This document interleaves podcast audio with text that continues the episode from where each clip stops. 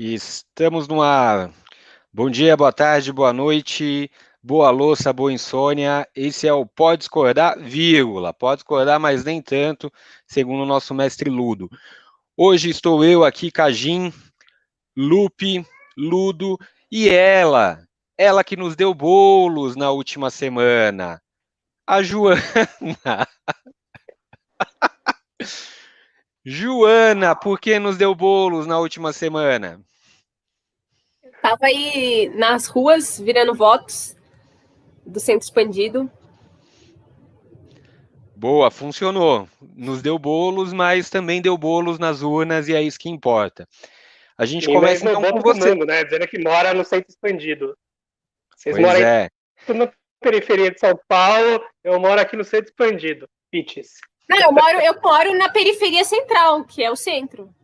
Que é a Cracolândia expandida. Joana, que nos deu bolo na semana passada, no, no nosso episódio piloto. Ela assistiu ao episódio, é, ficou revoltada com as besteiras que falamos. Então, ela, ela hoje nos dá a honra de fazer a correção de todas as besteiras que falamos na última semana. Fala, Joana. Não, infelizmente eu ainda não vi o episódio piloto.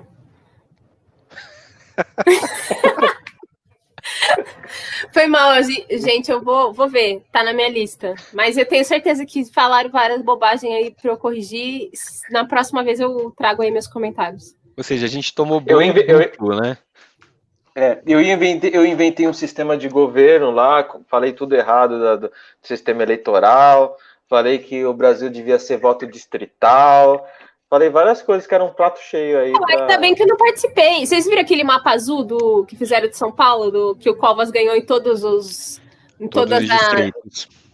Não é distrito, não tem distrito nesse sistema eleitoral. Por que, que fizeram aquele mapa? Estão querendo imitar Estados Unidos, tipo, em todas as zonas eleitorais, o Covas ganhou. Aí fizeram um mapa azul, assim, tipo, é voto proporcional, aquilo não é distrito. Não faz nenhum sentido aquele mapa. Eu fiquei muito revoltado com aquele mapa. Isso é, não, isso é... é muito interessante, porque a gente olha para aquilo e fala assim: não, é, faz sentido, né? Ganhou em tal região, ganhou em tal região, ganhou em tal região. Mas é engraçado, porque o mapa ele dá a ideia de uma imparcialidade que não tem, né? É isso que você está trazendo. E Sabe, parece que ele levou todos os distritos, entendeu? Tipo, ah, se fosse distrital, talvez ele tivesse levado todos os distritos. Mas quando você olha é, nos, na, o mapa mais detalhado, tipo, de proporção de votos de cada candidato, dá para ver assim aonde é, onde ele teve mais votos, onde ele teve onde a, onde a diferença de votos foi maior né, entre o segundo e o terceiro candidato assim não foi tão Mas assim né, o... tivesse levado o sei lá propósito é, é ter uma reprodução gráfica da vitória né? E proporcionalmente ele levou da vitória no mapa. não, uhum. mas o mapa, gente, é, é, a lógica do mapa é a seguinte: ele espelha as zonas eleitorais da cidade, a divisão de zonas eleitorais, e ele mostra, como a Ana falou, em cada zona qual foi o resultado de cada candidato. Então, a gente viu, por exemplo, nos resultados, que lá na Tatolândia, onde a família Tato reina, o Tato ele ficou em segundo até em alguns lugares. Grajaú, Capela do Socorro, se não me engano, ele teve uma votação expressiva que não se refletiu no restante da cidade. Então, o mapa, a gente até falou disso na semana passada, ele reflete a zona eleitoral, ele mostra o resultado dentro daquela zona, é, não é igual aos Estados Unidos, ninguém ganha delegado nem nada por vencer ou não numa zona ou outra, mas, é, infelizmente, do meu ponto imparcial de vista, o, o, o Covas ganhou em todas as zonas eleitorais realmente. Na Zona Oeste, em Pinheiros, com uma diferença pequena de votos. Na Zona Sul, na Tatolândia, que a gente comentou, também com, com um número é, não tão grande de votos, mas ele teve regi a região central, Ana, onde você estava tava tentando virar voto, tirando a Bela Vista, que o Boulos teve uma votação expressiva, em todo o centro expandido, a, a, o grosso da votação do Covas, né, as maiores vitórias dele estão ali, no centro expandido. É... Então, Reflete sim, um pouco. Eu, eu, entendo o que vocês estão dizendo, que não, não é distrital, que pode dar um, um engano, mas, mas eu entendo que, que, que pode, pode criar uma, uma distorção. Ludo, diga. Então, é, mas o, o, que a Ana falou, eu ainda acho que é, é muito interessante o quê? Que a gente não tem um sistema distrital, porque assim, dizer que o Covas ganhou em todas as regiões é, mostrar através de distrito está errado. Por quê? Porque se nós tivéssemos uma eleição distrital, o tipo de voto seria diferente, né? o tipo de disputa seria diferente e atender talvez para um bipartidarismo ali, sabe? Que tem consequências, né? Você ter o voto distrital, ele acaba refletindo também na, na, na forma de organização dos partidos. E mostrar dessa forma, eu acho que está certo, realmente, né? Se fosse eu pegar distrito, ele ganhou naquele distrito, ganhou naquele, naquele. Mas é, é, eu, eu, eu, sinto que isso não, não, é, não, é, conspiração nem nada, mas é uma é uma, é uma espécie de, de de argumento visual, né? De que ele é hegemônico, que ele ganhou em tudo. E, e, e, e não é assim, né? É, né? Vocês estão vendo minha, esse mapa aí que eu estou compartilhando? A ideia de um podcast é falar, né? Eu resolvi mostrar uma imagem aí, então quem tá ouvindo. Mas tá escreve o, não, a legal, imagem. Traduz a imagem em palavras. Ó, essa, esses mapas aí que foram feitos pela, pelo Lab da FAO, lá, o Lab Cidade. Aí eles tentaram trazer umas nuances, assim, além daquele mapa azul horroroso. É, então tem esse daí que eu achei interessante, que é o de abstenções, onde cresceu mais as abstenções em relação às últimas eleições. Vocês podem ver aí pela, pela cor que cresceu, onde teve mais abstenção em relação às últimas eleições foi aqui justamente centro expandido, né? Centro expandido. Tipo, e aí tem mais um que é. Como será que eu passo aqui? Deixa eu ver se vai. Peraí. Ana meteu um mexer no meio da, do podcast. eu vou procurar outro aqui. Tem o também dos votos nulos, que eu achei interessante, porque o voto nulo é o cara que foi até a urna e não quis votar em ninguém, né? Sim. Não é que ele não foi votar por medo da pandemia ou quis, não quis votar por, porque não acredita na eleição e tal. Ele foi até a urna e votou nulo.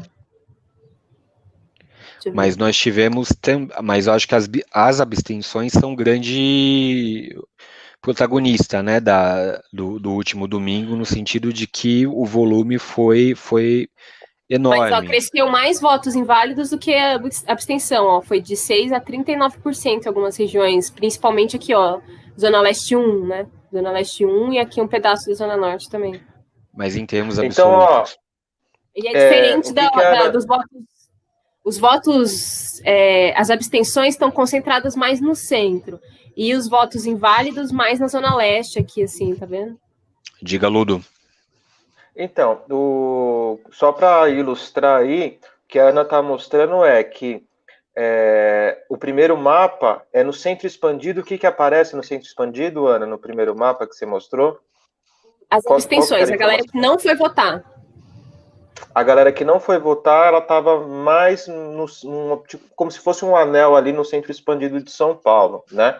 Não, Agora, o que o mapa mostra é o crescimento, tipo, cresceu em relação à eleição de 2018, onde teve mais, mais gente que não foi votar, entendeu? Do que na eleição de 2018. Ah. Esse, tá vendo? Esse daqui é, foi de, em 2018, aqui o primeiro, a primeira corzinha, né? Foi de 6 para 39% de votos inválidos, né? Nas regiões onde está mais escuro.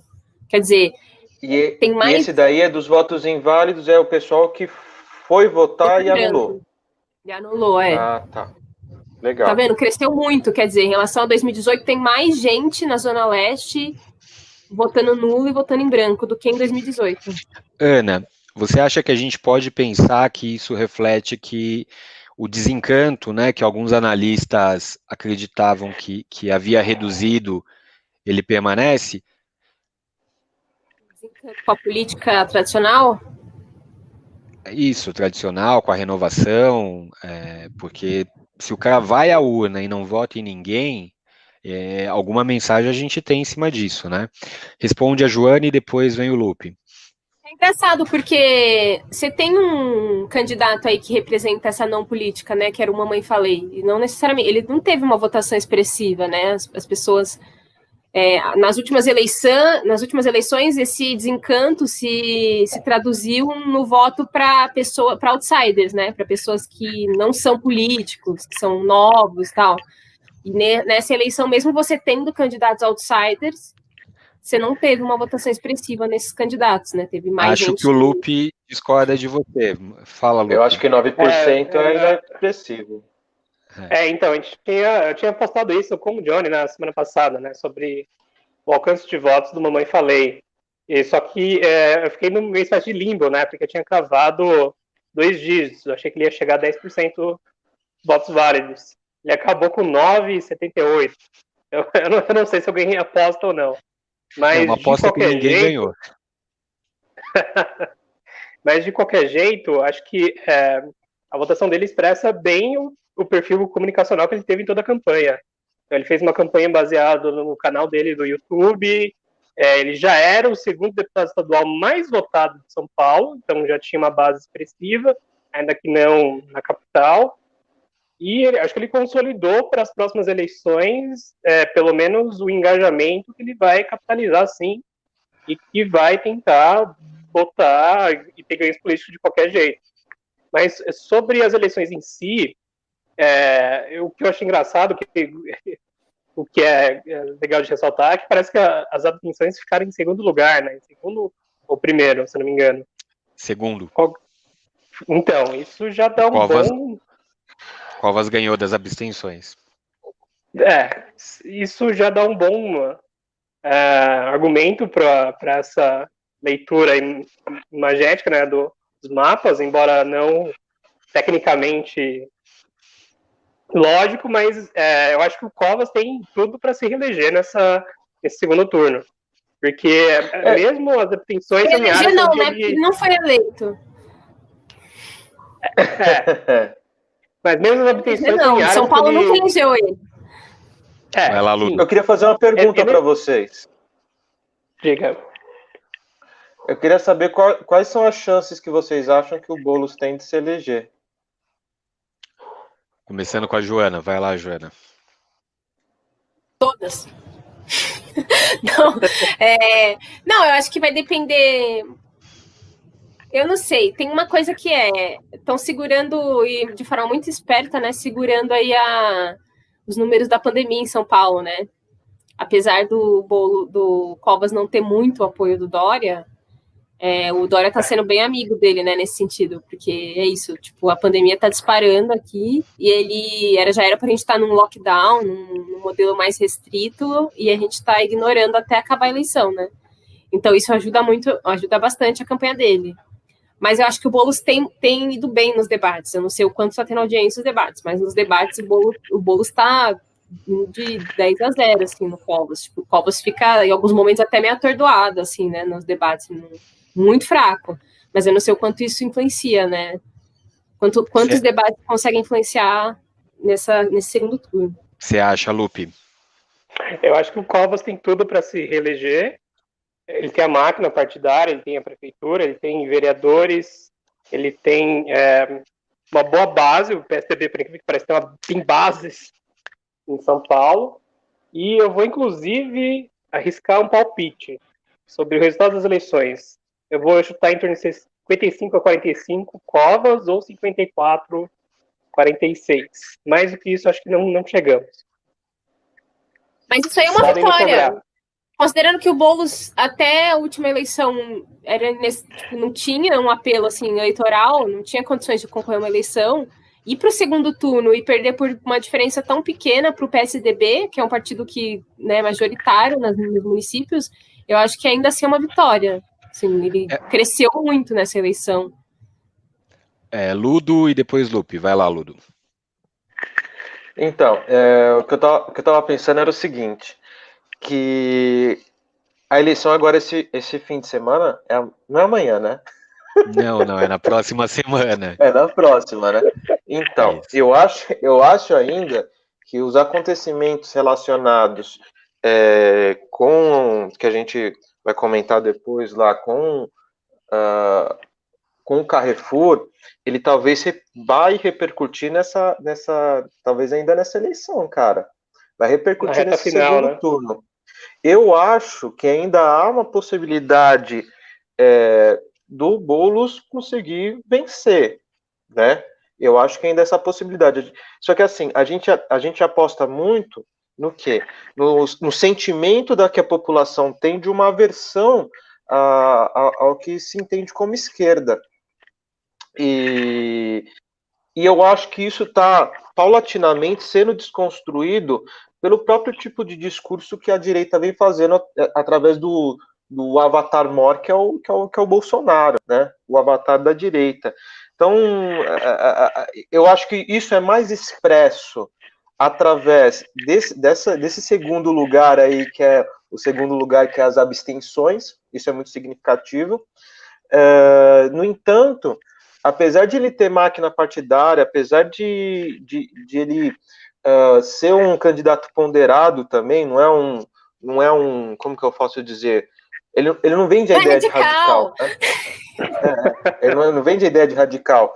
E o Boulos, ele apesar de ter esse histórico é, radical, vamos dizer assim, ele também não está vendendo essa imagem, sabe? De propósito. Eu acho, sinceramente, que existe ainda uma boa possibilidade do, do, do, do bolo ser eleito, e eu aposto que vai ser 60% bolos e 30% covas. Tem um fator aí que a gente não está considerando, que é a live do Felipe Neto. Pois Acho é. que é hoje, não é? Live do Felipe Neto? Como assim? O Felipe Neto convidou o Boulos para jogar videogame e entrevistar ele. Acho que é hoje, hoje à noite. É, hoje à noite, Felipe Neto convidou o Boulos e também a Manuela Dávila. Ele vai jogar Among Us com, é com os um dois. Universo, universo que a gente não conhece, que é o universo do, do Felipe Neto e do Among, Among, Among Us, que é um jogo Luke aí. Queria Mas eu acho que o Felipe Neto coisa. ele tem pouca relevância é, entre os mais velhos. Ele é muito relacionado com criança, eu acho. Pessoa que não, não é o irmão dele que é de criança. O Felipe Neto influencia os jovens eleitores. Isso, mas, é, mas cá entre nós vai ser algo meio que, que pregar para convertidos, né? A penetração do bolos entre os é, jovens já é, Neto, ele... já é massiva. Fala, Lupe. Mas tem é, um, Felipe Neto, um jovem. Diga.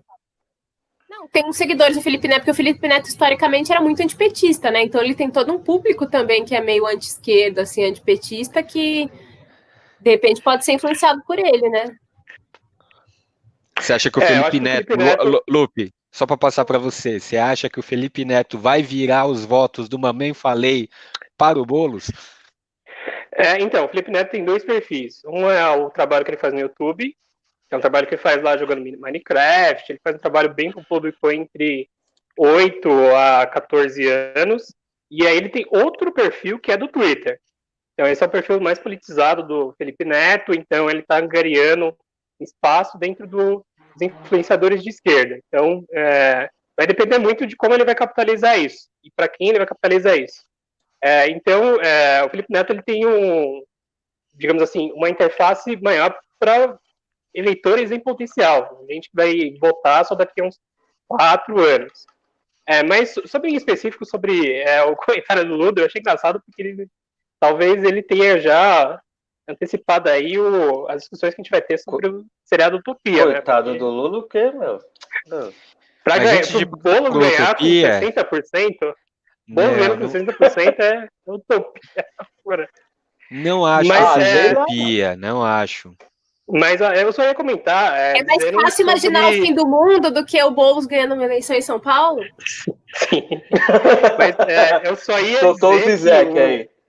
O impressionante não foi a votação do Boulos, que a, eu acho que era até já era esperada. Mas o PSOL é, sair de dois vereadores para seis, ganhando quatro, é sim algo expressivo. A maioria é mulher e travesti, Sim, é. E, e não só isso. E, e LGBT. E não só isso, porque é, eles foram eleitos vereadores sem alcançar o coeficiente partidário, porque o pessoal votou muito na legenda. Mas o Toninho Vespoli, eu não lembro qual era o outro da, da, da eleição passada, o Gianazzi, talvez, acho que era o Toninho, Toninho Vespoli e o Gianazzi, que era do pessoal, eles entraram com menos de 20 mil votos. Ludo, não, amigo, não, não, não, não, e mil vezes não. Ninguém atinge o coeficiente é, em, em, votações para vereador, exceto fenômenos como o Suplicy, que teve cerca mas, de 120... Mas eu digo assim, dentro da lista aberta, ele foi o último candidato, Nil Vespre, foi o último candidato da lista. Sim, mas é, é, o que a gente discutiu na semana passada. Você tem um sistema de coeficientes onde você o coeficiente nessa eleição ficou em 90 e tantos mil, 97, algo assim. Só o Suplicy, só Ana fugindo, é, só o Suplicy atingiu individualmente o coeficiente. Você teve outros candidatos que tiveram uma votação expressiva, é, acima de 40 mil votos, 50 mil votos, mesmo assim não atinge o coeficiente. Então, essa questão do coeficiente é, é, normal, é natural que não atinja, e depois você distribui entre os mais votados do, do, do PSOL, do partido, né? No caso, a gente falando do Sim. PSOL, o que aconteceu? O PSOL, é, ele teve uma votação expressiva, ele só perdeu em votação absoluta, né?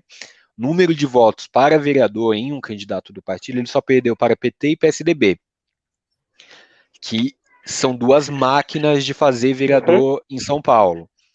Só para PT e PSDB. Então, eu, eu, concordo com o Ludo que é uma vitória grande, sim, a, a, e muito, muito expressiva a votação que o pessoal teve para vereadores. Mas eu queria pegar um ponto é, em cima do que o Ludo falou, do que todos fala, falaram, que é sim, tem espaço para o PSOL, o PSOL, o candidato Guilherme Bolos, crescer e tem chance sim de ganhar. Não é uma utopia, porque ele tem dados, dados que podem dar alguma esperança.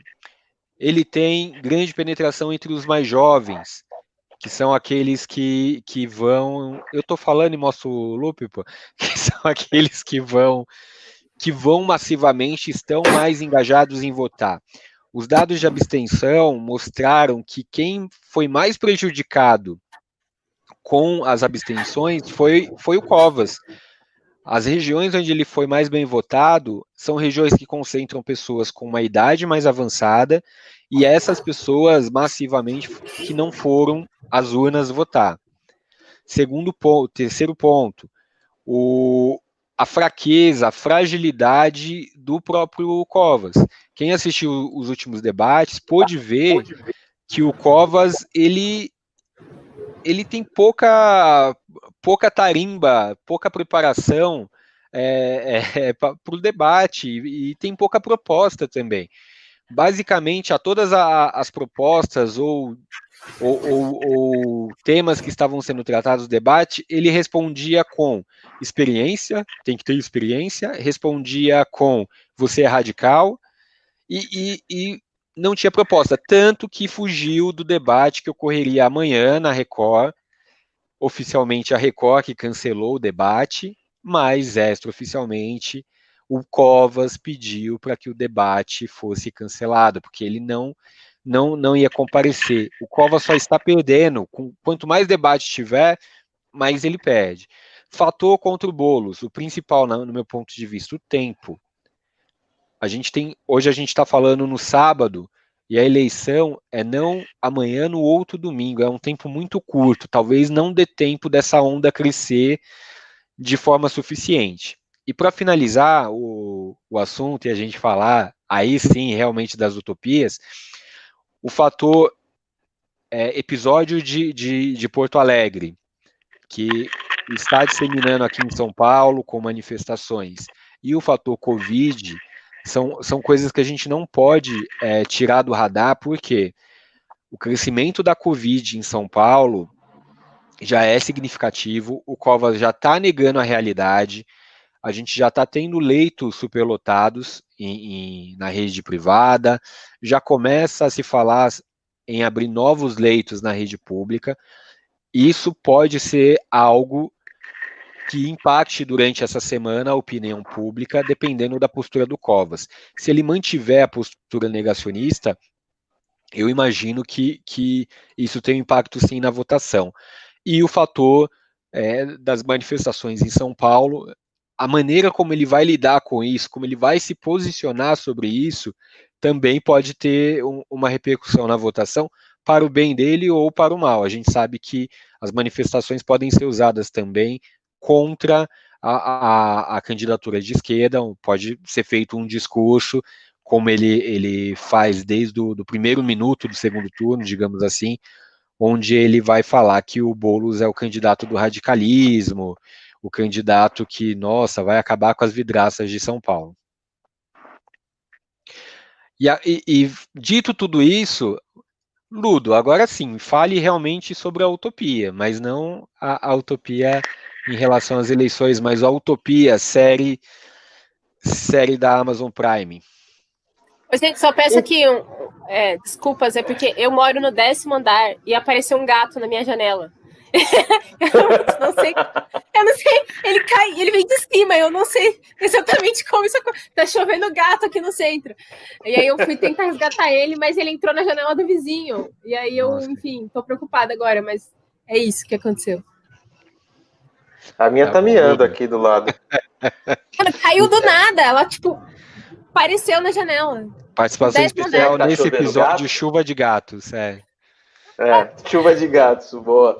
Então, é, eu também, é, isso não é para responder, né? Mas eu, eu, eu gostaria de ter visto o, o debate entre os vices, que acabou não tendo no UOL.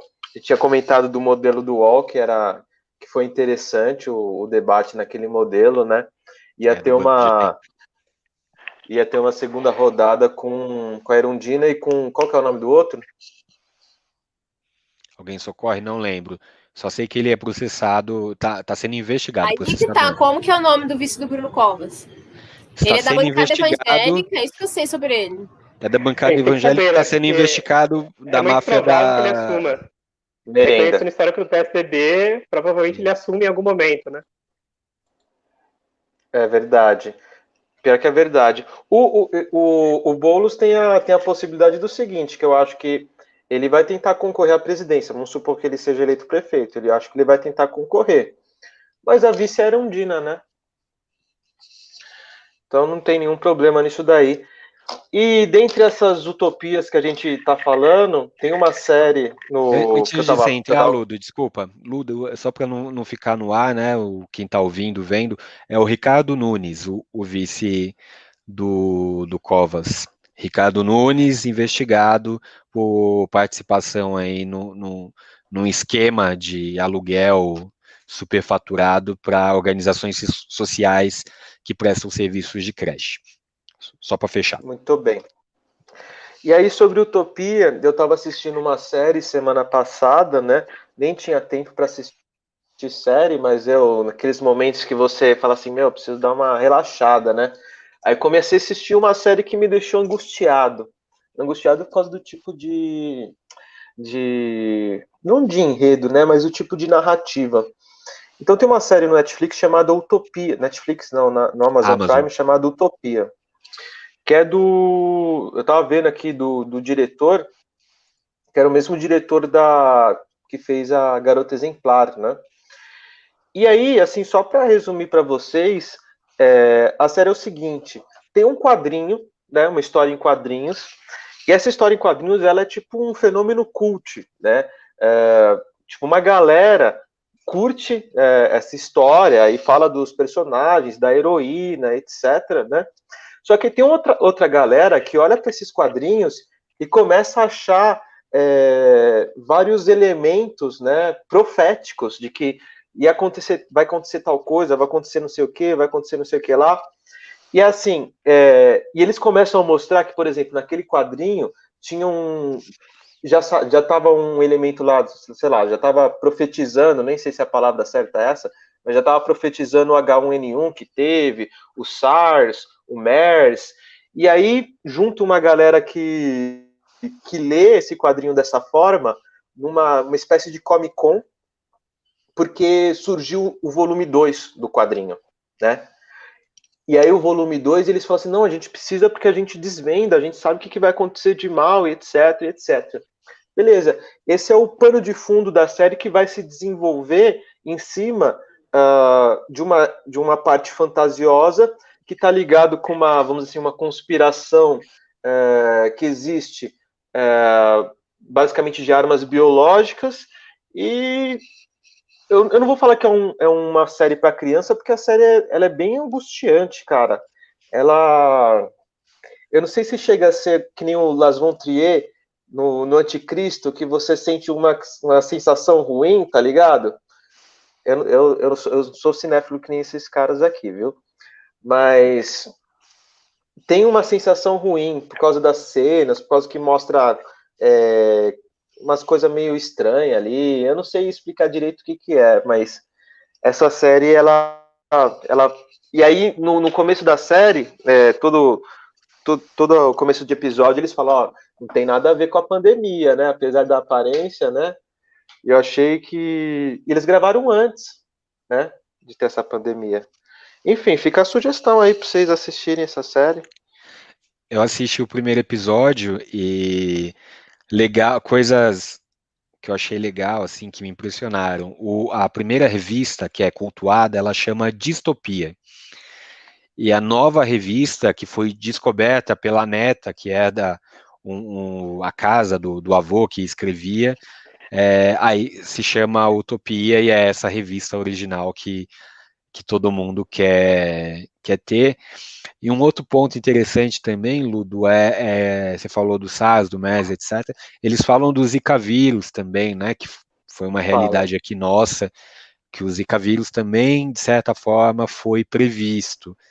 É, e que a revista é uma espécie de aviso para coisas que, que, que virão a acontecer com a humanidade, e por isso que é tão válido esse aviso no começo dos episódios, porque com tanta teoria da conspiração rodando é, em cima da, da, da Covid, é, é, um prato cheio. É uma série que é um prato cheio para mais e mais conspirações. Lupe, você quer falar? Nossa, você fica paranoico. Você não acha que tem uma não... conspiração por trás aí das coisas?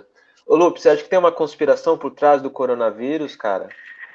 Então, é, eu não, não assisti a série, né? Mas vocês falando, eu, eu vi na verdade, assim, é, me lembrou um debate que estava acontecendo, pelo menos meio acadêmico, que era a partir de dois artigos, um artigo do, do Zizek e do Bong Joon-ho, que é o, é o Zizek é um teórico sobre ideologia, fala muito, fala inclusive sobre cinema, e o Bong Joon-ho sobre a sociedade de cansaço, né? Então, eles tinham uma visão é, do Zizek, uma visão otimista da pandemia, que estava todo mundo achando, inclusive depois do, esse texto do Gigi que, que é, o, o governo chinês tinha, tinha criado a pandemia para aplicar o comunismo global e o Byung-Chul Han, na verdade, sendo mais pessimista e criticando modelos asiáticos de governo, que para ele é basicamente a imposição, no, quer dizer, a facilitação no Ocidente de governos que privam a liberdade.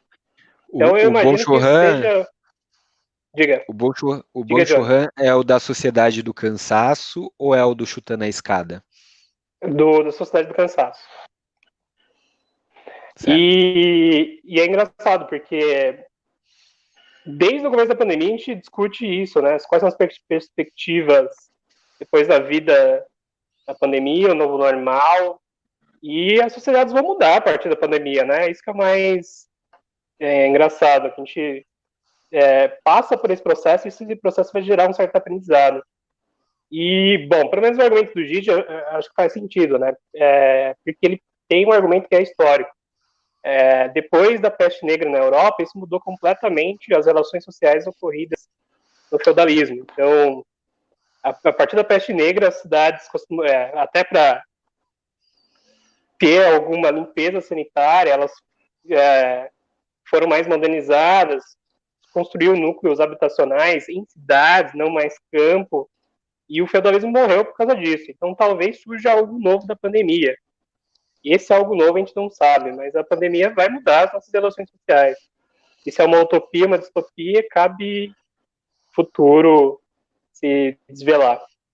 Ludo, o que, que vai mudar depois da, da pandemia?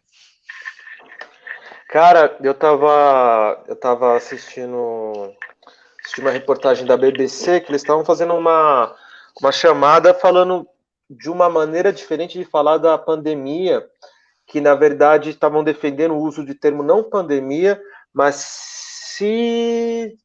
sinergia. Sinergia não, velho. Eu tô. Tem nada a ver com sinergia, mas um, um, um termo novo, por quê? Oi? Sindemia, Ludo. Sindemia. Sindemia. Isso. Cineminha. Estavam def... Sindemia, na verdade. Que era basicamente o seguinte, que os elementos que formaram todas as pandemias do mundo, é... essa pandemia é diferente porque ela ataca, vamos dizer assim, certos grupos. E ora, como você tem mais informações hoje, você tem várias informações hoje, é... essas informações, elas Desculpa, gente, que eu tô dando risada aqui da, da, da Joana, tá? É, ela tá fazendo gracinha aqui. É, aliás, é isso que eu queria comentar com vocês, para até vocês é, comentarem em seguida. Que é, é refletir, como... não é gracinha, não, é, é reflexão. Ah, entendi. Meteu o Nietzsche aí. Ah, eu, eu queria que vocês refletissem é como que essa pandemia ela ataca certos grupos, né? E aí tem uma, uma, uma, até na série tem uma frase que fala assim, meu, é uma pandemia, né? Quando você usa arma biológica, se você solta a arma, é, por exemplo, uma arma biológica para quem numa mesquita vai atacar um grupo. Se você é, joga numa igreja católica, vai atacar outro grupo. Se você joga, por exemplo, numa roda de samba, vai atacar outro grupo. Então eles falam assim, meu, a arma biológica ela é muito boa, falam isso na série, né? A arma biológica é muito boa para você acabar destruindo certos grupos. Ela é melhor nesse sentido do que as armas, vamos dizer assim, uh, de pólvora, né? E em certo sentido, a gente vê por números, mas não são números absolutos, né? Porque ataca todas as classes sociais, mas ataca mais umas do que as outras, né? Ataca mais idosos do que gente nova, ataca mais obeso do que gente que não é obesa, tá? Ataca a gente mais da periferia do que não é da periferia. Ataca os países mais pobres do que os países mais ricos. Então, é, nesse... isso, daí tem um... isso aí eles falam na série. Então, não, isso é, é uma essa segunda parte do Ludo, né? Ah, uma é. extrapolação é. que você está fazendo. Ah. É, a única parte da série é que eles falam isso, né? Que a pandemia ataca. É, se você joga o vírus em tal lugar, vai atacar um grupo social. É só isso. O, o resto é, é dado mesmo dessa pandemia. É, eu acho que tem uma Seria questão aí. Não, eu acho que é uma questão que aproxima a pandemia das mudanças climáticas. As duas têm o mesmo efeito, que é. Eu estava lendo o livro novo do Bruno Latour, o Onde Aterrar. Ele fala, ele começa o livro falando assim: é, a gente chegou a um ponto da humanidade em que os super ricos, os bilionários, já sabem que a gente está à beira de uma catástrofe climática e, e que, que, vai desencadear uma série de outras coisas, como pandemias cada vez mais frequentes. E, e parece que chegou a um ponto em que eles simplesmente é, estão acumulando recurso bastante para sobreviver a isso. Tipo, você tem gente como o Jeff Bezos, ou como o cara lá da, da Tesla, lá, o. Como é o nome dele? O Elon Musk, Alan, querendo Elon povoar Musk. Marte, investindo em, em viagem para Marte, investindo em bunkers super protegidos, à prova de qualquer pandemia, de qualquer mudança climática. Quer dizer, é, a tendência é que a gente tenha cada vez mais pandemias desse tipo a, nos próximos anos, desencadeadas não só pelas, pelo, pela dinâmica da globalização, cada vez mais trans pessoas né, de um lugar para o outro, mas pelas mudanças climáticas que vão, vão é, acordar diversos vírus e, e, e, bactérias infinitas nesse planeta que estão congeladas, que estão né, esperando para virar pandemia. E, e, e, essas tantas as catástrofes ambientais, né, as, as ciclones e tempestades e inundações e queimadas, tudo isso pode até queimar uma casa lá, uma mansão na Califórnia, mas de fato vai afetar sempre os mais pobres e, e, a, e causar diversas também migrações é, é, desencadeadas, tanto pelas pandemias quanto pelas catástrofes ambientais cada vez mais frequentes, vai obrigar as pessoas a, tipo, algumas áreas da, do planeta vão, vão se tornar cada vez mais difíceis de habitar. E quem vai conseguir ficar bem nisso tudo são super ricos, que já têm condições de morar em Marte, ou de morar em bunkers, em, em regiões, nas regiões mais favorecidas do planeta, onde, onde vai dar para habitar ainda. Né? Então, acho que é uma questão. Nossa, que, que, coisa mais é, não, não, parece ser tão absurdo, mas é absurdo também. É, é um absurdo não absurdo, é uma coisa assim. Tipo é, assim. tipo, os ricos não estão preocupados em salvar o planeta, porque eles vão sobreviver ao fim do mundo. Eles, eles sabem disso. Tipo, o mundo pode acabar, os pobres vão morrer, os deslocados, os migrantes do clima vão morrer, é, gente que não tem condições de se tratar das pandemias vão morrer, gente que não tem como é, gente que mora nas regiões onde vai ser mais afetada pelas mudanças né, no nível do mar, mudanças é, queimadas cada vez mais frequentes. Então, os ricos já sabem, eles, eles sabem que eles têm, eles acumularam riqueza suficiente para sobreviver ao fim do mundo. E, e é isso. Trouxe aqui a Bom, é... otimista para vocês des desdobrarem. Esse livro do Bruno Latour é muito caralho, bom. Eu parei ele, mas porque ele é meio pesado, mas ele é bem legal. Chama Onde Aterrar. Você é bem otimista nível Schopenhauer. Coloca o nome aí no chat, ô, ô Joana. Bom, é, eu só queria jogar essa provocação para vocês. Eu estava conversando esses dias com o iniciador, com outros grupos, e sobre as perspectivas depois da pandemia, né? Se vocês acham, como o Zizek, que a gente vai reforçar as redes de solidariedade depois da pandemia, vai reforçar a conectividade, já que, de fato, é, a gente faz mais é, Hangouts agora pelo Zoom, por outros aparelhos, a gente utiliza as redes para nos conectar de fato, ou se do outro lado a gente vai reforçar os controles sociais, que é o pensamento do Byung-Chul Han, se a gente vai perder liberdades depois da pandemia, se vai reforçar o controle biopolítico. O que vocês acham? É, eu vi uma reflexão sobre essa questão do virtual.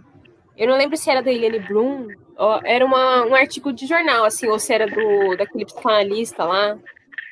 É, mas era uma coisa assim, que esse modo de interagir virtualmente, por um lado, ele exige muito mais esforço das pessoas, porque é, não sei quantos, tipo, 60% da comunicação é não verbal, né? É, você interpreta a postura da pessoa, os gestos, o tom da voz, o olhar. E quando a gente está aqui conversando virtualmente, eu não consigo olhar nos olhos de vocês. Não tem como. Tipo, eu olho para a câmera, eu olho para a tela, não tem como a gente se olhar no olho. E, e fazer uma reunião, uma, um, um encontro virtual é muito desgastante, é cansativo, porque você tem que se esforçar muito mais para entender a conversa, porque não tem o elemento não verbal. Você não está próximo da pessoa para ver o gesto, apesar de eu falar assim, sempre com a mão, porque eu gosto de falar com as mãos, mas, e aí fica assim, mas em geral você não tem esse elemento não verbal e isso, isso cansa muito mais. E quem que isso pode ter sequelas. Quem, o, quem só vê a imagem aqui da Ana, sem o áudio, acho que ela tá cantando um rap, entendeu? Que ela tá fazendo assim. Eu na reunião de trabalho, eu sou essa pessoa na reunião de trabalho que fica assim, porque eu, eu fico angustiada, porque eu acho que se as pessoas não estão vendo a minha mão, elas não estão entendendo o que eu tô falando. Eu achava que isso era loucura. É um pouco de loucura, mas tem esse elemento que é conversar, a comunicação humana é muito mais não verbal do que verbal. E isso pode ter sequelas na nossa forma de interação quando acabar a pandemia, né? O quanto a gente vai ficar sequelado é, por estar tá se esforçando tanto para se comunicar no meio artificial aqui, né? Sem olhar no olho das pessoas, sem, sem interagir é, corporalmente. Ana, a ítalo-africana do, do, do rolê. É, mas eu, só, só para arrematar esse assunto, eu queria dar aqui uma perspectiva otimista para vocês, né, com todo o meu, meu otimismo característico. Vamos aos dados. Em relação ao mercado de trabalho, há uma expectativa de que mude, de que, nossa, vamos virar os Flintstones de repente.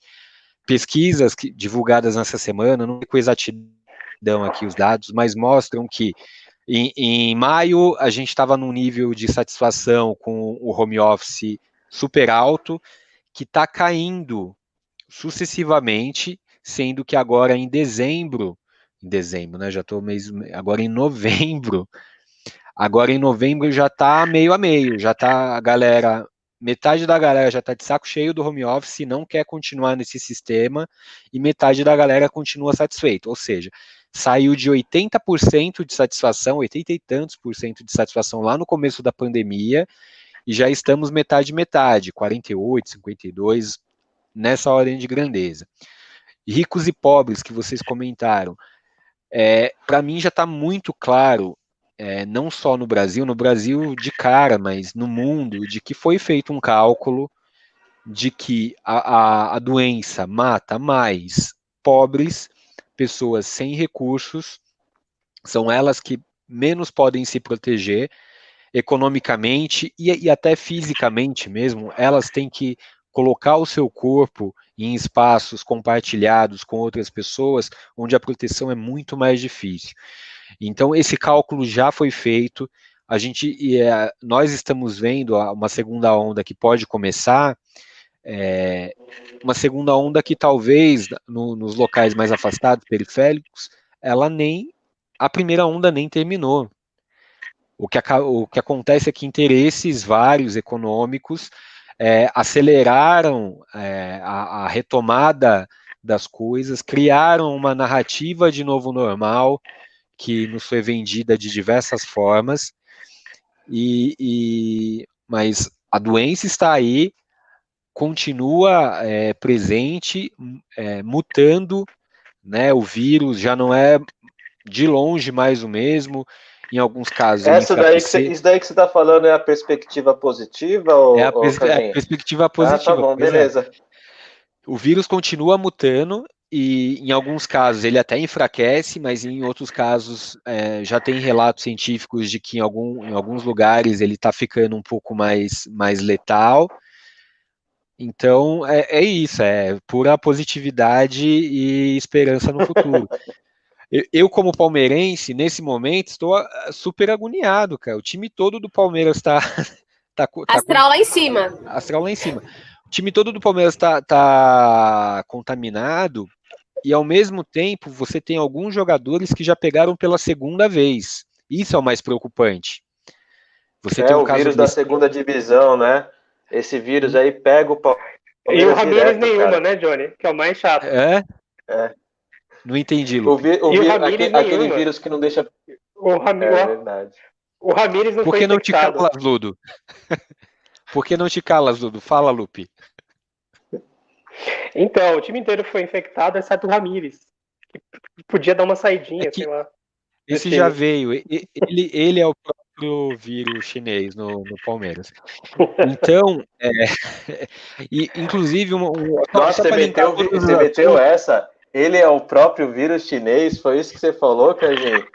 Foi isso que eu falei. Ele veio da China, só para contextualizar, ele veio da China é. para o Palmeiras.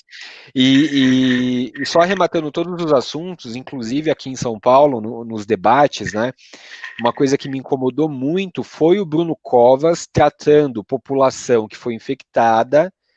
Ele está tratando pessoas, alunos, trabalhadores da, da saúde, da educação, pessoas que tiveram a Covid, que ele é, mapeou no inquérito sorológico, ele chamando essas pessoas de pessoas imunizadas.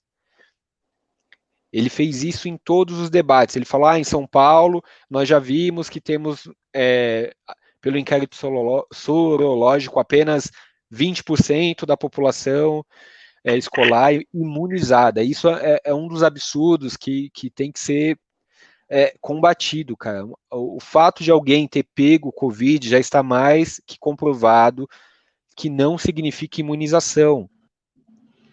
Mas Tem vem cá, deixa eu falar uma, deixa eu falar uma coisa. Num intervalo menor do que, do que meses, do que dois meses pegou pela segunda vez. Fala, Lupe. Fala, Ludo. É, so, sobre essa questão, é, a gente acaba percebendo como o tempo da ciência é um tempo que ele não, não é uma coisa de demanda, né? Você tem uma demanda, às vezes é, me lembra muito os gregos, os gregos até no sentido filosófico, de você buscar o conhecimento não por uma questão de ele ser útil para algo, né? Você buscar o conhecimento por buscar o conhecimento, para tentar entender as coisas. Eventualmente, este conhecimento pode servir para algo, né? Uh, ele fica ali como um repertório ali para as pessoas eventualmente poderem utilizar. Então, é, a gente aprende muita coisa na escola com base científica. Uma dessas coisas, eu queria até que vocês comentassem isso. Uma dessas coisas é, é sobre vírus. Como que funciona vírus, né? Como que funciona o nosso sistema imunológico? Nosso sistema imunológico, ele consegue, vamos assim, se defender de todos os vírus, na teoria tá? É, Ana como foi assim? resgatar gatos. Não, é a minha gata que tá miando aqui. Olha aqui. A origem das espécies, Charles Darwin. Charles Darwin. Charlinho. Então. É... Então o que, que você sabe? Você sabe, mano, se você pega uma gripe, você tá imunizado para aquela gripe, aí você pode. Eu tô, tô contrapondo o que você tá falando, entendeu? Mas é, eu não estou falando com certeza aqui. É que é uma coisa que me incomoda um pouco. O que, que a gente sabe? A gente sabe se você pega, se você tem um vírus e você eventualmente pega ele, você tem uma. Não sei se posso falar imunidade. Vou, vou falar imunidade, tá? O único que você não tem imunidade é o vírus da AIDS. Por quê? Porque o vírus da AIDS ataca seu sistema imunológico. Não, Ludo, é, é assim. É, eu, eu não sou biólogo, não fiz BCT, vamos, vamos deixar isso claro de antemão, mas existem vírus e vírus, inclusive da gripe. Existem vírus da gripe onde você tem janela de imunização e existem vírus que não, que não tem janela de imunização. Então, tem a, aquele a... vírus que se pega com mil fantasias, um simples toque de olhar. Então, não, não nem todos imunidade. os vírus têm janela de imunidade. Alguns têm janela de, de imunidade longa, outros têm janela de imunidade mais curta. Só para, como você disse, eu acho engraçado. É, não, porque eu acho engraçado que, assim, um conhecimento que a gente tem consolidado, é, por exemplo, seria do sistema imunológico ele funcionar desse jeito, mas mesmo isso daí é questionável. Só que. É, não, mas é, é, isso aí, Ludo, que você falou, eu acho que é mais de outras. Eu não sei se é exatamente assim que os vírus. Porque os vírus, eles são muito espertos. Eles, ao contrário das bactérias, por exemplo, uma bactéria, ou um, um, é, você pega, o seu corpo é, reage a ela, criando anticorpos ali, isola ela no seu organismo, cria anticorpos. O vírus, como por exemplo esse do Covid, ele, na verdade, ele se aloja dentro da sua célula. E aí ele usa o, a sua célula para se reproduzir. Então ele mistura o DNA, o RNA dele no seu DNA. E aí, Sim. por isso que é mais difícil você se imunizar contra um vírus. Tipo, a gripe, a gente até se imuniza, mas é todo ano você tem que tomar vacina, ou todo ano você pega a gripe de novo, porque é, ele, ele vai mutando e ele vai usando o seu próprio DNA. Então a gente nunca fica imune de gripe, a gente pega gripe todo ano. E a gripe a gente se é, imuniza é vírgula. Né? O... A gente se imuniza é. vírgula, porque a gente, a gente, né, o vírgula que o Ludo tanto gosta. Porque a gente toma uma vacina aqui no, no hemisfério sul, feita em cima do vírus que circulou no hemisfério norte. Só que enquanto a gente está tomando colonizados. enquanto a gente está tomando a vacina em cima do que, do que correu no, no hemisfério norte, na outra estação, o hemisfério norte está tomando em cima do que eles pegaram no hemisfério sul. Então é sempre tem um vírus. A sempre... gente está vendo a, a gente tá vendo a coleção primavera-verão, mas eles já estão e... na coleção outono-inverno. Então sempre tem um vírus correndo por fora. Sempre tem uma gripe diferente que a gente não está preparado é, totalmente e, e vai. É, é, o cachorro correndo atrás do rabo. Entendi. Fala, é, mas isso daí eu acho que mas, eu não vou comentar mais não, porque... A gente vai ter que chamar o Atila, sempre... o Atila e a Maria. Tá sempre correndo atrás do rabo. Fala, Lupe, desculpa. Na nossa, na nossa próxima... Nosso próximo pode discordar, vai ter o Atila aqui. Vai ter o Atila, né? Atila, o ser humano tá sempre correndo atrás do próprio rabo imunológico?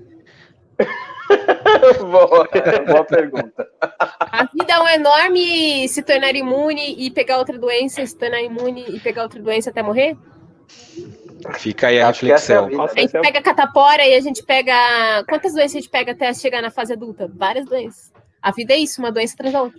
Falando em vírus e doenças da, da fase adulta. É uma doença, talvez é, inclusive doenças mentais, mentais não, comportamentais.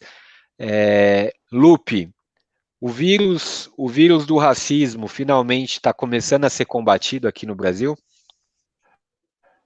Pois é, acho que todos aí de casa viram as cenas mais que lamentáveis, mesmo cenas horríveis, no caso Carrefour lá em Porto Alegre, e eu acho que o que choca é que eles, é, qualquer barreira civilizacional que a gente tenha visto até então foram ultrapassadas. Se a gente pegar o caso do George Floyd lá em Minneapolis, aquilo foi fichinha perto do que aconteceu em Porto Alegre. Porque no caso do George Floyd, a gente pode argumentar, embora beirando ali o limite, de que é, aquilo era um procedimento especial, que ainda fazia parte do, do rol de técnicas de subjugação etc. Mas no caso de Porto Alegre, foi agressão pura e simples. Então eles ultrapassaram qualquer limite e é, e já o ano passado, no mesmo Carrefour, tinha acontecido um caso parecido. Então, o caso do Felipe Gonzalez, do, menos de dois anos, foi em, é, em fevereiro de 2019, tinha sido muito parecido também, um jovem morto, um jovem negro, e que chocou o país. E aí. É, também esse ano mesmo, não teve aquele caso do cara que morreu? E eles colocaram guarda-chuva, foi no Carrefour também, não foi? Foi no Carrefour, verdade. Foi, acho que foi numa. Teve um cachorro lá, guarda-chuva né, cadáver e continuaram. É, e continuaram com compras normais, como se não tivesse acontecido nada. E é um pouco isso que é, eu fico pensando, né? Porque, tudo bem, está acontecendo diversas manifestações agora, na Paulista, hoje de manhã, ontem, incendiaram uma prateleira do Carrefour, meu Deus, ficaram uma prateleira. E parece que não tem revolta proporcional ao que aconteceu. Se acontece isso na França, na França a gente tem, é, a gente até a gente brinca, né? A França está sempre incêndio por qualquer coisa, estão sempre fazendo protesto por qualquer coisa, mas é, é, isso é um pouco o que é esperado quando você vê um caso ter cidadania. Botar de, fogo por qualquer coisa é exercer sua cidadania. Os franceses estão sempre à frente. É, os franceses inventaram a cidadania moderna, inclusive. Mas isso que eu fico pensando, né? Parece que o racismo, a gente sabe que o racismo é estrutural, mas ele é mais do que normalizado nas nossas relações sociais. Porque parece que é, é comum, a gente não fica mais surpreso quando vê uma notícia dessa. Parece que é algo que. Ah, a Analisação do racismo. As, é, a gente vê todas as é, desculpas possíveis, né? Ah, ele tá, tá fazendo alguma coisa, deve estar irritando os seguranças. A gente viu esses comentários no, nos vídeos que apareceram. E como se isso fosse justificativa para o que aconteceu. Como se estivesse algum, algum que... nível de desculpa. Diga. Tem um elemento que falaram que ele estava usando umas contas, que ele era, ele era o bandista. E que ele estava usando um colar de contas, assim, que é tipo da Ubanda. Não sei se é verdade, mas que Seria um elemento a mais aí de intolerância, né? Então, dois caras... E, na verdade, todos os elementos de, de, intolerância, eles foram a posteriori também, né? As justificativas lá que se deram, que, o, que ele tinha uma ficha criminal, etc., que era uma pessoa que tem uma moral, tinha uma moral questionável, só que elas são posteriori. Na hora que os, que os vigilantes foram lá bater no cara, eles não tinham ficha criminal de ninguém, só olharam pra cara dele e falaram assim, ah, mano, esse cara é um babaca, vamos bater nele. Não foi isso? Lupe? Lupe, está conosco? É, eu acho que fica evidente é, a dif diferença de tratamento que a gente dá dependendo da cor da pele das pessoas. Eu lembro recentemente quando teve. Bom, estava tendo também manifestações antirracistas na Paulista durante a pandemia, e aí veio uma senhora com um taco de beisebol, não sei se vocês lembram do caso, é, recebeu os manifestantes e a polícia contou ela para reclamar dos manifestantes. E sim, enquanto sim. os manifestantes que estavam lá contra o racismo foram é, recebidos muito, muito mal pela polícia. Então eu acho que o Brasil normaliza o racismo e acho mais do que um racismo estrutural, a gente vê quase que um racismo como o novo, o, o eterno normal das relações sociais como se a gente não, não pudesse pensar relações sociais que sejam diferentes, fossem mais abertas. Toda vez que a gente vê algo no sentido de como cotas, é uma dificuldade para você debater a participação do negro em qualquer coisa, é uma dificuldade para você pensar a cidadania do negro, é também uma dificuldade para as pessoas se assumirem como negras no Brasil. Então, eu acho que tudo isso representa muito bem como a gente normaliza o racismo. É, Ana, você, é, ontem também, ontem foi o dia da consciência negra, que é um feriado municipal. É, em algum, poucos estados ele é feriado estadual. Na minha opinião, é ridículo que não seja um feriado nacional. É, mas ontem a gente acordou com essa notícia e à noite, na, na Rede Globo, a gente teve o especial Falas Negras, não sei se vocês assistiram. Foi um, eu assisti, achei algo realmente tocante, muito bem feito. Foi dirigido pelo Lázaro Ramos. É lógico, é um produto, é um produto da nossa realidade, está inserido em, num projeto capitalista, sem dúvida, né? Tava lá o, a propaganda da Natura nos intervalos comerciais, direcionada, mas ao mesmo tempo me fez pensar se a gente, se não é um primeiro passo, a, a, a maior emissora do país que não tinha espaço nenhum, tem pouquíssimos atores negros, ela fez um especial, tudo bem, num dia simbólico, só com atores negros, dirigido é, por um diretor negro, com a equipe técnica, em sua maioria negra. É, ao mesmo tempo, o, o, que ocorreu no Carrefour gerou revolta lá no Rio Grande do Sul, gerou revolta aqui em São Paulo. É, eu pergunto para você, Ana, você acha que é, você concorda com o Lupe de que a gente continua parado ou, ou essa minha impressão de que a gente está mudando, mesmo que devagar as coisas, é, pode estar tá acontecendo uma virada na nossa sociedade? A Ana foi buscar os gatos? Não, tá aí. Se eu vi, acho que a Ana não viu, não, viu? Não, tô refletindo, tô refletindo. Ah, o silêncio, é o silêncio da reflexão, né? É o silêncio da reflexão. É horrível o silêncio da reflexão. É. É, eu acho que tem assim, é, do lugar de onde eu trabalho, né? É, sem citar nomes, mas tem uma, um movimento muito grande que é meio que a coisa do Sleeping Giants, assim, que é pressão, pura pressão marketing, assim, quanto a sua marca está ou não associada a racismo e quanto isso faz você perder dinheiro. Então, a Natura, por exemplo, né? A Natura comprou a Avon recentemente. E esse ano teve aquele caso, não sei se vocês lembram, vários casos, né? Mas teve alguns casos aí de. Tinha uma empregada doméstica em situação de cativeiro, e era de uma alta executiva da Avon. aqui em São Paulo, ela foi imediatamente demitida e a Avon prometeu se retratar e tal. Então, Só assim, uma marcas... besteira que eu falei, não foi a Avon, foi o Boticário que patrocinou ontem o, o o especial da não, Globo Fala Negras. É, é a mesma porque coisa. É o caso é, da Natura, isso. a Natura tem, tem, tem, assim como a Avon, a Natura comprou a Avon, né? E aí elas promovem agora um monte de iniciativas de equidade racial, assim como é, a Boticário faz comerciais de casal gay no Dia dos Namorados, faz comercial com, com famílias negras. É, a própria Globo investe um monte, agora está investindo em vários programas né, sobre questão racial e protagonistas negros é muito uma questão de. É, assim, eu lembro da, da Ana Patrícia, a professora, falando isso, que se é possível fazer dinheiro, então o capitalismo absorve, né? Se, se diversidade dá dinheiro, o capitalismo vai ser, vai ser diversidade. Então, é, tem muito esse movimento, até mais, mais presente no setor empresarial e filantrópico do que no, na esfera pública propriamente, assim, nos partidos, no governo, etc. Porque dá dinheiro. Se você, se metade do país é negro e quer consumir produtos voltados para a população negra, vai ter produtos voltados para a população negra. Se, se, TV, se as pessoas estão assistindo coisas protagonizadas por negros, vão, vai ter cada vez mais produções protagonizadas por negros.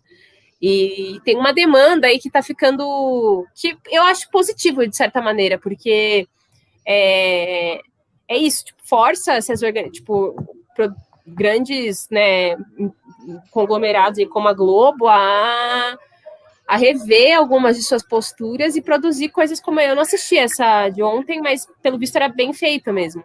E a rever, rever muito né, do que eles costumam passar de de personagens negros, né? Você vai de uma globeleza, de uns personagens super caricatos e exóticos, a de repente você ter os protagonistas negros nas novelas. E se o mercado, é, se por um lado é uma coisa tipo seguindo dinheiro, né? Mas por outro lado é, atende aí a um, a um, a um processo histórico que é que é muito lento no Brasil, que é de encarar o racismo, de enfrentar essa ferida. Tipo, a gente vinha de 500 anos de negação Aí nos últimos 10 anos a gente começou a enfrentar um pouquinho isso. Tipo, a gente começou a, a falar que ah, talvez a gente é racista. Aí a gente começou a rever algumas coisas, a gente começou a rever nossos protagonistas, a gente começou a rever marcas, mas isso é muito lento, né?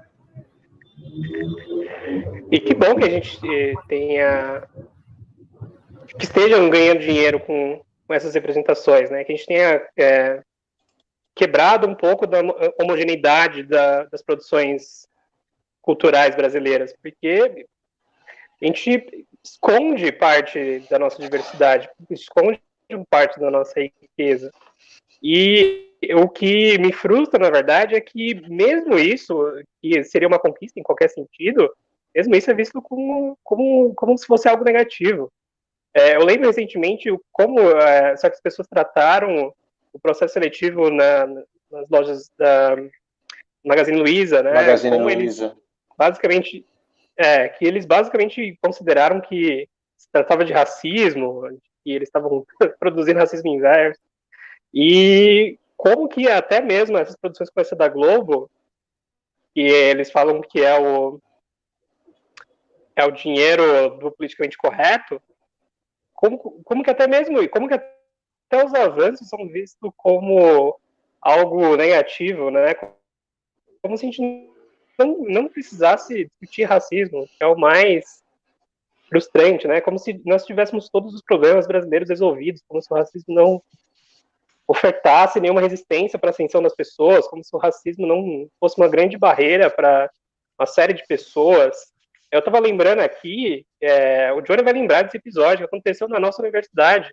Eu estava indo para a universidade num sábado para uma aula e fui parado pela polícia, xingado, quase é, agredido fisicamente. O Johnny estava lá, ele viu meu relato, ficou tão puto quanto eu naquele dia. Mas pensem bem, se a gente está falando de alguém que é agredido quase dentro de uma universidade, o que eles não fazem nas periferias? O que eles já estão fazendo nos supermercados? Então é, é um pouco disso. E se essas novas representações, essas novas demandas, pelo menos não geram algum tipo de reflexão, se ela não gera algum tipo de quebra dos padrões homogeneizados na produção cultural, não tem muito o que fazer, a gente só pode normalizar ainda mais o racismo. É, mas é exatamente esse o meu ponto. Eu acredito é, como observador, como a, alguém que, que. O Lupe caiu, viu? Tomara que não, não tenha se machucado. É, como alguém que, que, embora eu tenho, eu, sou, eu venho de família negra, com indígena, com português, com todas as misturas que, que um brasileiro normalmente tem, mas eu, eu, saí com um tom de pele claro, com traços de branco. Então, isso que o Lope falou, eu não vivi. Eu não, eu, eu eu nunca fui parado pela polícia por estar andando tarde da noite em atitude suspeita. E eu já andei tarde da noite em atitude suspeita em muitos lugares.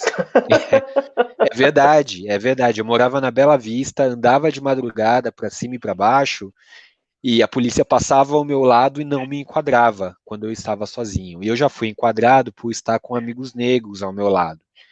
Então, esse racismo existe, estrutural, a gente vê na, na experiência, e, e, e eu estou falando aqui de uma posição de privilégio, né, onde eu não sofri, não sofro esse racismo na, na, na minha pele, mas é, a, o, o, meu ponto é, será que não estamos evoluindo no sentido de que eu vejo a, a Rede Globo, que tinha um diretor-geral, o Schroeder, que dizia que não existia racismo no Brasil, Hoje, a Rede Globo é acabou de mudar.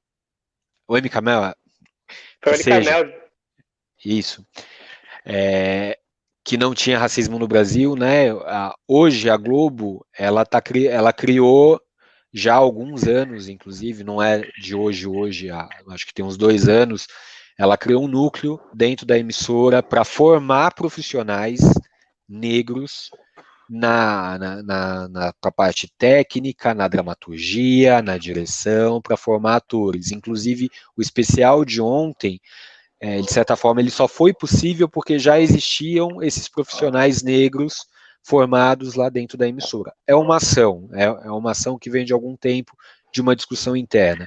A gente teve agora, pensando no, no, no, no algo mais global, Hollywood, o Oscar, criando barreiras, né, questões é, que a partir de determinado momento, o, filme para concorrer ao Oscar ele vai ter que ser mais inclusivo em diversos aspectos, tanto em relação à etnia dos seus participantes, quanto em relação a, a a, a, composição de mulheres, latinos, negros, nas equipes técnicas de produção. Enfim, a gente vem tendo vários, várias dessas ações que são ações que, com o passar do tempo, é, eu imagino que deem algum resultado. É, e é essa a minha dúvida: será mesmo? Vai dar resultado? É tudo. São ações que, que vão dar um, um fruto de mudança social ou é só um momento do marketing? O primeiro Ludo que pediu para falar e depois a Joana. Eu acho que a, jo a, Joana vai fazer um comentário sobre o que você falou e eu já ir para outro assunto. Então, então, primeiro a Joana e depois a gente derruba o Ludo.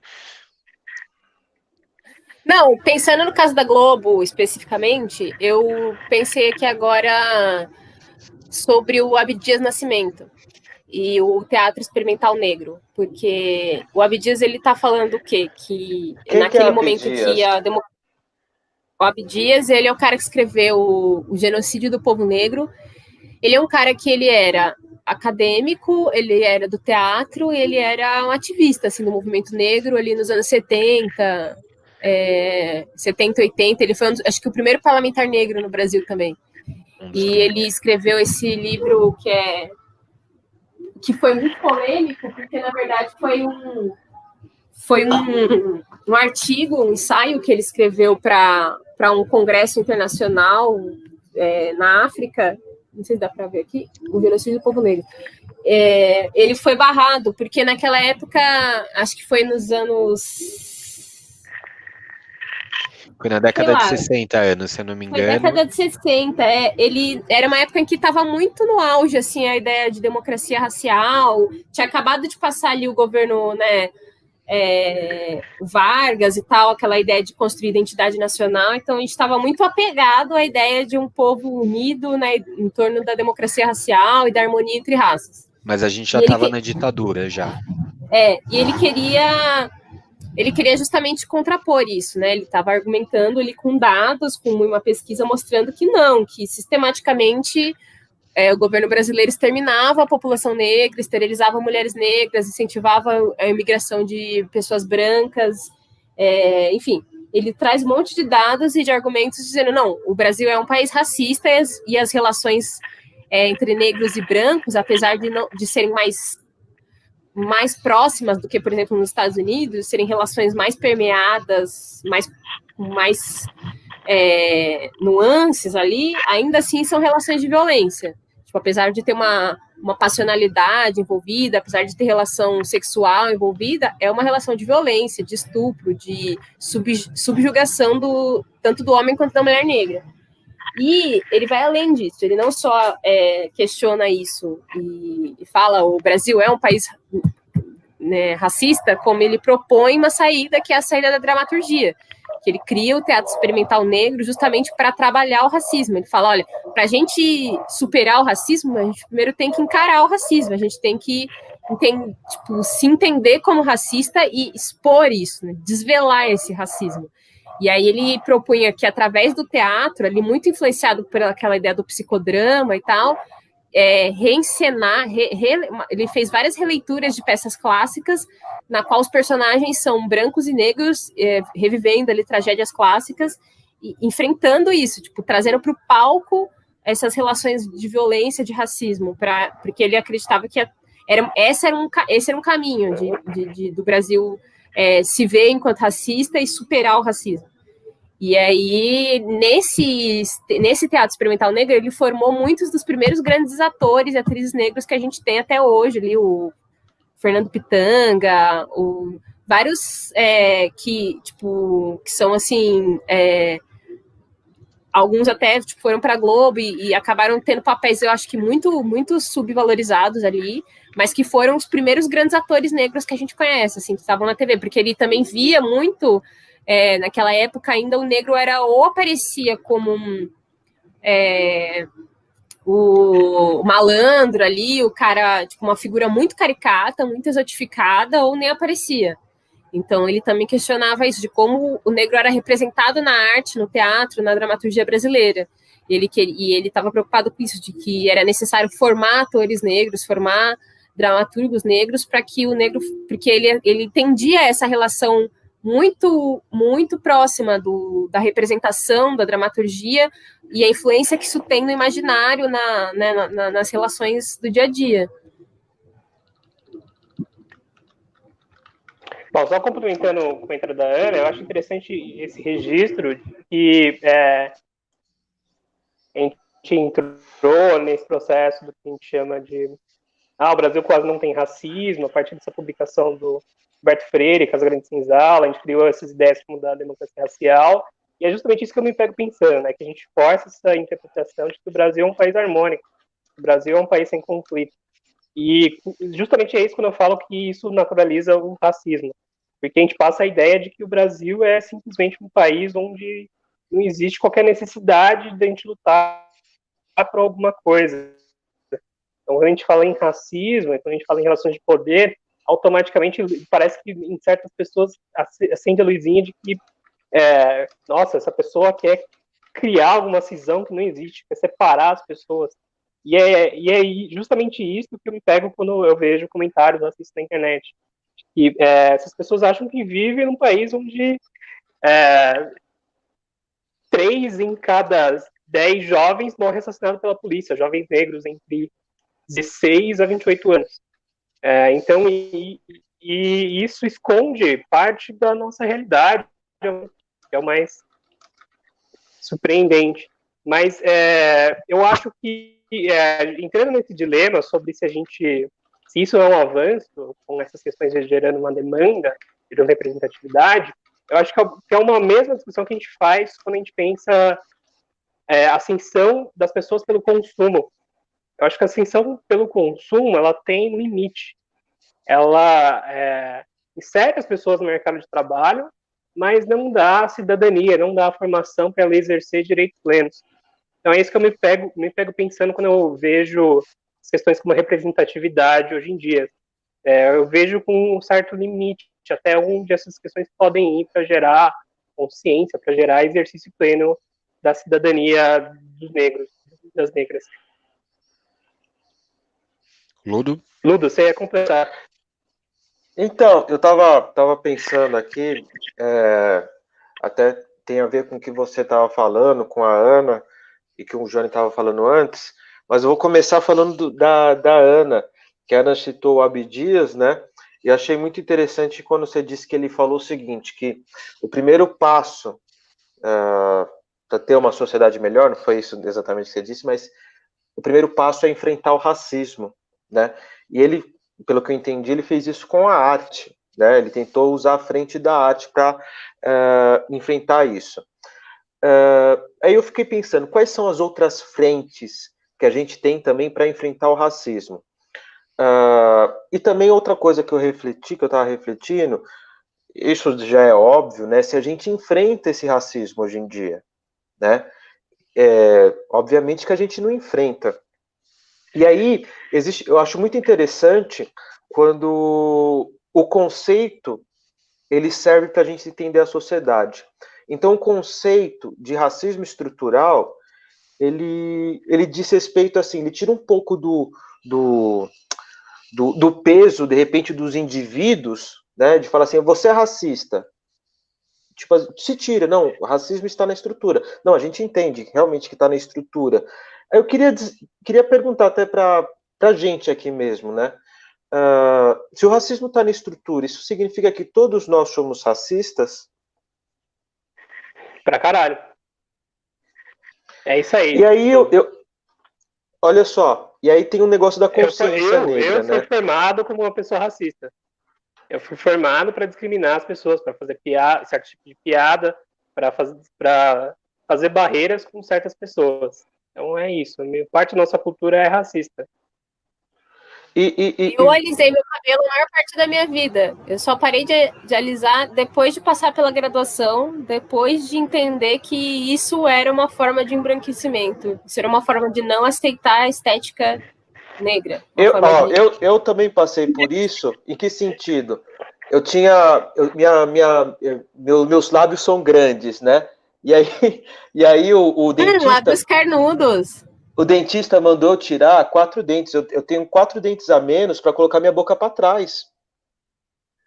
Então, isso daí também algo normal, mas também faz parte do, do racismo, você está estruturado na sociedade, por causa de uma estética específica, né? Uh, eu acho interessante até o nome do, do, do feriado, de consciência negra, né?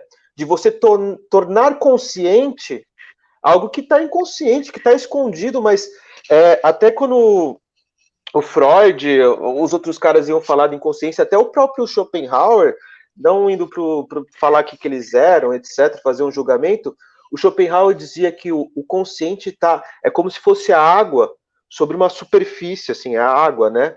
E por baixo é todo inconsciente. E assim, esse racismo estrutural é o nosso inconsciente, né? Ele é o nosso inconsciente. E a gente colocar ele à tona, né? Falar sobre ele, cara, é, é difícil, é a mesma coisa que uma terapia. Eu acho difícil, cara. E eu acho difícil, não só difícil de falar, como é difícil de compreender. Eu tenho uma dificuldade enorme, se vocês puderem até me ajudar. É, tenho, tenho meus jeitos, meus exemplos lá, de explicar racismo estrutural para os alunos, que a gente usa analogia, etc. Eu falo que são muros, que não foi a gente que construiu mas que estão ali, que a gente precisa derrubar, né? Uh, eu, assim... Mas acho que passa muito pela psicanálise, sim. Eu acho que tem um papel muito grande a ser explorado da psicanálise, tanto na compreensão do racismo quanto no enfrentamento a ele. Mas eu acho que esse enfrentamento ele acontece também acontece de diversas formas. Eu acho que não existe uma regra, um jeito único. É, mas é muito importante que ele aconteça de todas as formas que, que são possíveis. Começando pela educação, sem dúvida, onde você passa a dar para a criança negra é, também referenciais da sua cultura, da sua história, da sua origem. Ele passa pela, pelo, pelo consumo de massa, como através de produtos como ontem na, na, na, TV, passa por ter esportistas, atores, atrizes, é, profissionais dos, dos, mais diversos segmentos, é, com, com, como exemplo social de que, de que você pode a, ascender né, socialmente dentro da nossa sociedade capitalista, mas passa pela mudança e o treinamento da, das polícias para que o aparato estatal deixe ele de ser racista, de enxergar um corpo negro que é, passa pela cidade como, como suspeito, é, passa por, por vários por, por, várias várias coisas que, que tem que é uma, uma soma. É, e passa também por a gente ter na nossa cultura, a gente sempre teve. A gente tem Milton Nascimento, a gente tem Pelé, a gente tem vários ícones na nossa cultura que são é, ícones negros, mas que muitas vezes. Muito, é, é, aí que eu vou chegar, que muitas vezes é, ascendem socialmente, é, obtêm o sucesso, mas a partir do momento em que estão numa posição é, privilegiada, eles deixam a, a, esse assunto não é, vir um tabu, ninguém fala mais sobre Vou jogar isso. uma bomba aqui. O Neymar é negro? Sem dúvida, ele é negro. Sem dúvida. A, a, ele se entende, a população entende ele como. Ele não se entende como negro.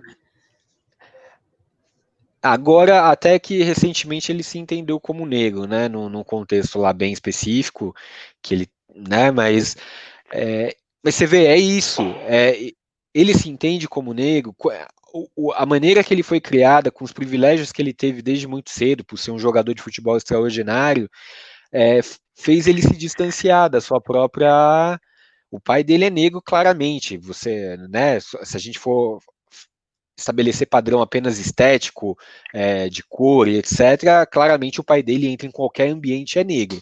O Neymar talvez não, ele passa por todos os processos de embranquecimento, desde o alisamento do cabelo recente a, a vários outros. Mas enfim, a gente precisa. É, pessoas que chegam ao sucesso, é, é esse o ponto que eu estava, como o Emicida, que ontem ganhou o Grammy Latino pelo álbum Amarelo, e o álbum Amarelo é um dos álbuns mais antirracistas e mais é, é, com a poesia mais potente que eu, que eu escutei em muito tempo, porque a, tem um antirracismo explícito do rap que a gente escuta, mas o, o até quero colocar um trecho aqui para vocês que eu, que eu, acho que deixa claro. A gente tenta descrever, descrever, descrever, mas deixa o, o, o próprio artista falar o que ele quer dizer.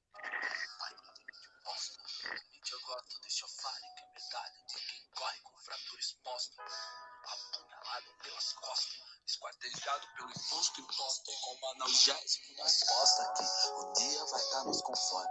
Que o diploma é uma alforria, minha cor não é um uniforme. Hashtags preto no topo, bravo, 80 tiros te lembram que existe pele alva e pele alvo. Quem disparou usava fardo, mas uma vez quem te acusou dava o espírito. O preto morto é tipo o hit das paradas. Todo mundo vê, mas essa porra não tinha ensinado a ver. Entendeu? Eu acho que é isso. É, é, é, alguém que, inclusive, ele reflete sobre isso no, no álbum passado dele. Ele fala que chegou num lugar ao qual ele não pertence. É, a música Hoje Cedo. Então, é, eu, eu, eu acho que a ocupação dos espaços, chegar nos espaços, ascender socialmente e não deixar de reconhecer, um, nós, brancos, pardos, embranquiçados, né? Que somos racistas, temos posturas racistas que temos que superar, e, e, e nós, negros, também, chegamos em posições privilegiadas na sociedade, de não esquecer que somos negros e, e não podemos simplesmente esquecer o, o, os nossos irmãos e irmãs que, que continuam sendo abordados na rua é, simplesmente por ser um corpo negro transitando na cidade. Ana Lucas, acho que é, eu acho que é difícil até, assim, para em alguns casos talvez seja mais fácil esquecer que você é negro, mas é um pouco difícil quando você tem um fenótipo, né? Porque é, a sociedade não te deixa esquecer, por mais que você esteja num ambiente progressista, esclarecido e tal, tipo, num ambiente em que eu, que eu circulo muito, é, de gente, enfim, muito progressista, esclarecida, mas o que eu mais ouço em qualquer evento presencial, agora na pandemia menos, mas o que eu mais ouço é. Você lava o seu cabelo? Como você faz para lavar? Se eu ganhasse um dólar cada vez que alguém me pergunta isso, e é tão constrangedor que é tipo, mano, sério que você tá me perguntando isso? E é o tempo todo. É, qualquer, tipo, às vezes eu vou em, em, jantar, sei lá, uma vez eu fui em um jantar que foi, foi fechar um restaurante que tem ali no MASP para um grupo pequeno, que eu era parte desse grupo. E é, na hora de entrar, tava todo mundo identificado com um bottom, um crachá. Eu estava com esse crachá. E aí todo mundo entrou. Eu fui a única que o segurança parou e perguntou: você está com eles? Tipo, você, você vai entrar junto com eles. Tipo, é, são coisas muito assim, pequenas do dia a dia que não te deixa esquecer que você tá ali, mas não era para você estar tá ali. Você tá ali, mas tem certeza que você merece estar tá aqui? Tipo, você fica sendo o tempo todo é, questionado, o tempo todo te, te, te, param, te perguntam, te pedem suas credenciais para ter certeza que você, você tem direito de estar tá ali, porque não era para você estar ali. E, e, como se não bastasse isso, também tem esse constrangimento que é que não, não necessariamente é porque a pessoa não gosta, que a pessoa é racista no sentido de é, odiar o negro, mas no sentido dela exotificar, que é a pessoa que fica o tempo todo perguntando como você lava seu cabelo? Tipo, então, gente, com água, sabão, aí lava, enxágua, Não virar, tem segredo. Exótico, né? então, ou, ou te, ou te questionam se você tem direito de estar ali, ou te exotificam. É, é, as, duas, as duas possibilidades. E eu já estou acostumada a lidar com isso. Ou de ser exotificada e, e, explicar como eu lavo meu cabelo, ou provar que eu mereço estar ali, provar que eu, eu tenho dois bacharelados, um mestrado e, e passei por experiências profissionais o suficiente para estar naquele lugar. É, enfim, não tô ali de penetra. Sabe o que me parece mais cruel, Ana, aí no seu relato? Que talvez a Ana de 2010 com o cabelo liso, só por estar com o cabelo liso, talvez não passasse pelas mesmas situações. Muita coisa que, muita situação que eu nunca passei quando eu alisava o cabelo. É, agora eu, eu, continuo com o mesmo tom de pele, eu continuo com a mesma cara, mas o fato de ter o cabelo assim muda totalmente o modo como as pessoas te tratam. Lupe? Só fazendo alguns comentários mais estéticos sobre esse álbum do MC, assim, é, mais do que falar do quão incrível ele é, porque ele é mesmo, eu acho que ele resgata uma sonoridade brasileira. Estava lá no meu pior, essa ideia de recuperar a identidade, que nós somos um rapazes latino-americanos. O MC faz o mesmo, né, com esse álbum dele, é, reafirmando as identidades dele, reafirmando as identidades é, negras. E, e, é isso, só como mensagem, é também essa ideia de que, é, que a gente até tocou hoje, de que a ascensão do negro ela nunca é individual, né? A gente nunca consegue ter um caso que seja suficiente, como a Ana está dizendo, que prove a nossa capacidade, o nosso mérito, mas que a gente precisa também ter essa consciência coletiva de que uma ascensão individual não é o suficiente e que a permanência do negro como negro cidadã ela passa por um processo mais amplo, passa por um processo de afirmação brasileira conjunta, ela precisa que diversas entidades aí é, tenham esse resgate da, da importância, tenham esse resgate é, da, da, contribuição negra como, como, um todo e que não seja só um, um mero caso de sucesso. Então, diversas vezes a gente passa por esse dilema e como a gente não consegue resolver porque a gente nunca conseguiu cristalizar o negro como efetivo participante da sociedade. Ludo, para finalizar esse pode discordar de hoje, me diga, você é negro?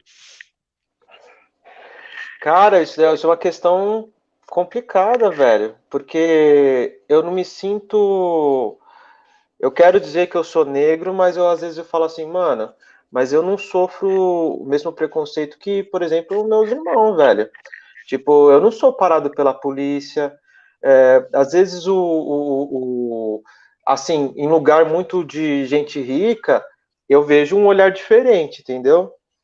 É, agora, eu tenho uma, muita vontade de me dizer, falar assim, pô, eu sou negro, mas eu sinto que às vezes eu tô, tô fazendo um desserviço para a causa, falando assim, sabe?